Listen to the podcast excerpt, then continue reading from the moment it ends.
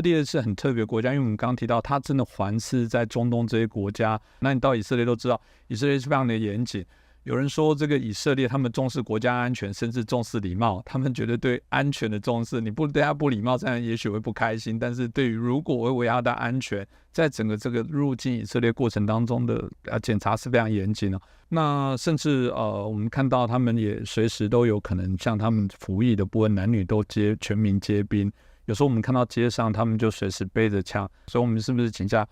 呃，有些人也可以帮我们介绍一下，呃，介绍一下以色列。基本上，因为以色列这个国家的很小，它的面积只有台湾的三分之二不到。嗯那它的人口可能还不到一千万人而已。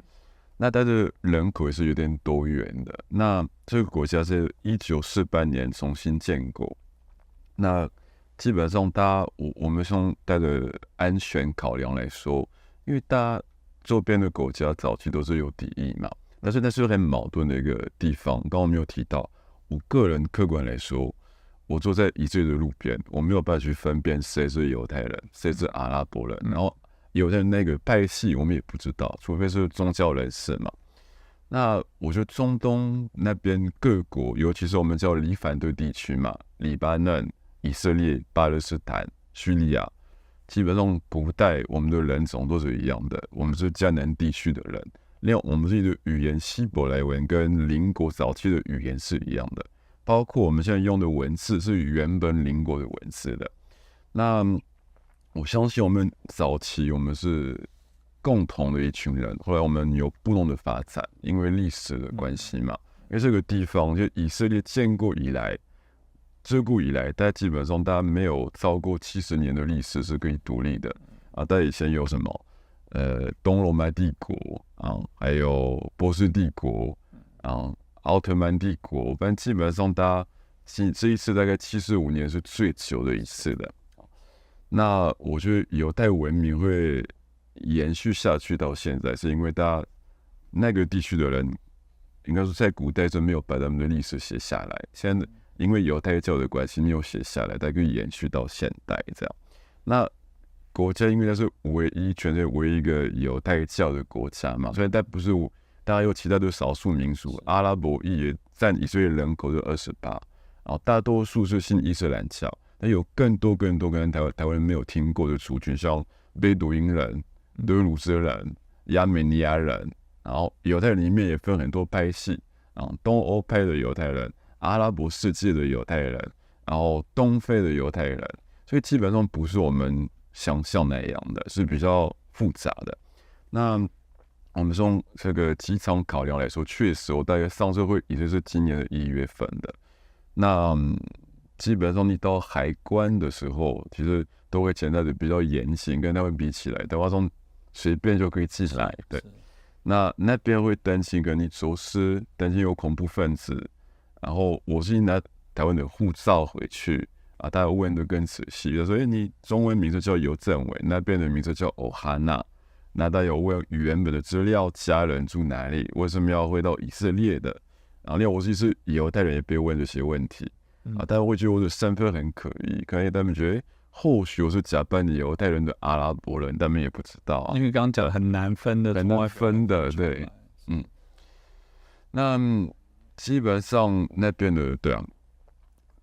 那边的人都会很注重安全，是因为担心就是可能会有恐怖攻击的，所以要保护家人、保护家园。那我觉得那边的人给我们的感觉都是家人、亲戚、兄弟的，嗯啊，包括在以色列的阿拉伯也是一样。当然有的人会排斥他们，每个社会都一样的啊。那有的人会接纳他们。那以我的立场，我我也看这个以色列军方里面最优秀的军人。几乎都是阿拉伯人，尤其是德鲁兹人，他们就是最爱国，然后特种部队他们也是最优秀的。那应该说，边境警察大部分也是贝都因人或者阿拉伯人的。那我觉得在以色列社会，当兵这个制度跟在台湾很不一样的，基本上它可以团结每个族群。你不管是左翼、右翼，你是虔诚的犹太教徒，还是虔诚的伊斯兰教徒。还是东正教徒的，因为有当兵，有共同的经验，有一起努力，有共同的目标，有共同的敌人，基本上这个社会大家可以团结。我觉得跟台湾这个问题不一样，因为台湾的危机意识感不够的，因为我们我觉得，我过去七十年都是面对这样的问题，我在等他们打。那我觉得也不要太天真。我觉得基本上战争来的时候，你不会有做全准备嘛？嗯啊，你看去年的乌克兰跟这个俄罗斯，我们都没有心理准备。那今年的以色列更没有心理准备的。然后我一月份回去就感觉非常的和平嘛。我去拜访家人，我们去特拉维夫，去耶路撒冷。那我去耶路撒冷的几天后，发生恐攻了，死了七个人。嗯，那当时我们就完全没有感觉，对，觉得只是零星的冲突，其实一直都有，就不觉得它是一个严重的问题。但还是我我觉得那边的问题还是严重，因为大家没有办法取得解决。那我觉得一方面我要强调，现在的问题不是以色列对巴勒斯坦，巴勒斯坦从来都不是以色列的敌人，基本上我们有共同的祖先，有共同的文化。我们都是三米特族嘛，语言也接近。以色列的官方语言带有希伯来文，当然也是有阿拉伯文。所以你看，以色列的路牌里面都有三三种语言嘛：希伯来文、阿拉伯文、英文。啊，那我觉得最大的问题在于以色列政府跟哈马斯组织。那我们要回归到。哈马斯这个组织为什么他会统治加沙走廊？这个很重要，因为一般人不知道的。嗯，二零零六年他们是透过一个选举投给哈马斯，但原本是西岸整个巴勒斯坦包含加沙走廊应该有哈马斯那边统治的，但是大家基本上但是又拿到加沙走廊，因为巴勒斯坦应该说自己也对立的，所以他们会有冲突的。那到后面他们拿到加沙走廊，那二零零八年。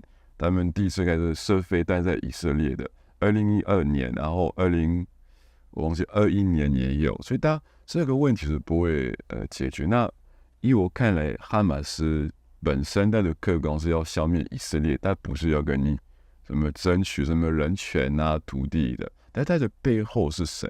它的背后应该说有其他的国家在支持，可能卡达，可能伊朗。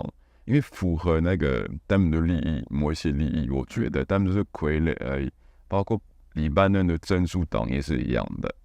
那那边的问题不是我们自己看那么简单的，有很多的政治利益在背后的。那我觉得基本上老百姓就是被牺牲，也是被洗脑的。我有看过巴勒斯坦那边哈马斯提供给小孩子的教育的，从。三岁就开始拿枪的，然后喊口号要塞犹太人，然后要去捅这样。那以色列也一样，也是有极端分子的啊，因为有人他们不理性啊，他们觉得宗教才是一切的，但是唯一的身份认同的。那我觉得这个问题很难取得解决的最大原因，也是因为以色列是信犹太教的国家，以前土耳其人也占领过。中东地区嘛，嗯，奥图曼帝国的，那也没有看过这样的反抗的。那甚至最早期从第七世纪来到黎凡的地区的阿拉伯半岛的一些战士的，嗯但也是外来侵略者的，也没有看到这样的反抗嘛。基本上，因为阿拉伯世界早期是比较开放，我们可以看我们北边的黎巴嫩，以前是一个。东正教的国家嘛，它不是伊斯兰的国家的，但慢慢就变伊斯兰教的国家了。早期的美索不达米亚，就是现在的伊拉克，也很多不同的宗教人士，包括以前伊拉克的犹太人也非常多，也很优秀的啊。国会里面也是有犹太人嘛，对啊。那现在这个这个地区的，大家已经越来越没有包容性的，大家要单一文化、单一族群、单一宗教。其实，当我们刚啊，这个尤政伟先生刚刚当然也针对我们前面现在发生冲突的背景，让大家可以更理解。我们当然会有不同的说法。如果你今天自从不同的一些部分，有人甚至我听到说法是，基本上回过头来讲，很多加萨的或者很多的中东，他们对于他们现在整个国家。啊的这个民主化，哎，应该说他们的文明的程度啦，或者是经济发展的程度，因为可能还没有到他们期待，所以他们总要找到一个怪罪的对象，他们就会怪罪说都是以色列害的，所以我们现在这边生活不够好等等，都是因为以色列。会不会这也就是有些你刚刚提到有些政治目的或其他的原因是在做这样的干扰？我我我很认同你，嗯，主任你说的，基本上人都是平等，哦，无论你的背景啊、肤色、宗教信仰都是平等，最大的区别是在教育这一块。那我们可以看在以色列内部的阿拉伯人，很多是当医生、法官。律师哦，甚至以色列内部的医生，以人口比例来说是阿拉伯人最多的，最优秀的医生也是阿拉伯人最多的。所以我认为以色列当地的阿拉伯人跟巴勒斯坦人基本上是有血缘关系的，唯一的区别就是环境跟教育的。就后来的环境对。那某一方面我也可以理解，因为 我自己的基本上我是以色列裔，但也不完全算是以色列人。我的父母本身早期是住在北非的，我们算是摩洛哥的犹太人，然后外婆是阿尔及利亚的犹太人。那一九六二年，他就当难民离开阿尔及利亚的，但失去一切的。那我从小到大就听我外婆跟我讲，以前我们的别墅怎么样？以前我们在什么地方也是有房子有资产的。那我们失去一切，被他们拿走，被他们占领。那我没有去过那个地方，但是我听我外婆的故事，我就会很明确的知道哦，这个地方长怎么样，他们的生活、他们的文化是怎么样的。那我们会把它美化，因为我们人就是会美化我们曾经拥有而失去的东西。那巴勒斯坦是一样，在以色列一九四八年前，有很多的人是住在当地啊，跟犹太人一起的。那有时候和平，有时候不和平啊，这个我不会去评论的啊。但是，大家以色列建国之后，基本上他们很多人离开的，啊他们原本其他阿拉伯穆斯林国家，像埃及有答应他们，我们为了消灭以色列，你们就可以回去。啊，没想到啊，无知的战争被消灭的不是以色列的，所以他们就回不去。那我们是以色列怎么做的？基本上，伊拉克的犹太人变难民，大家到以色列啊，就变成公民嘛。那也门的犹太人。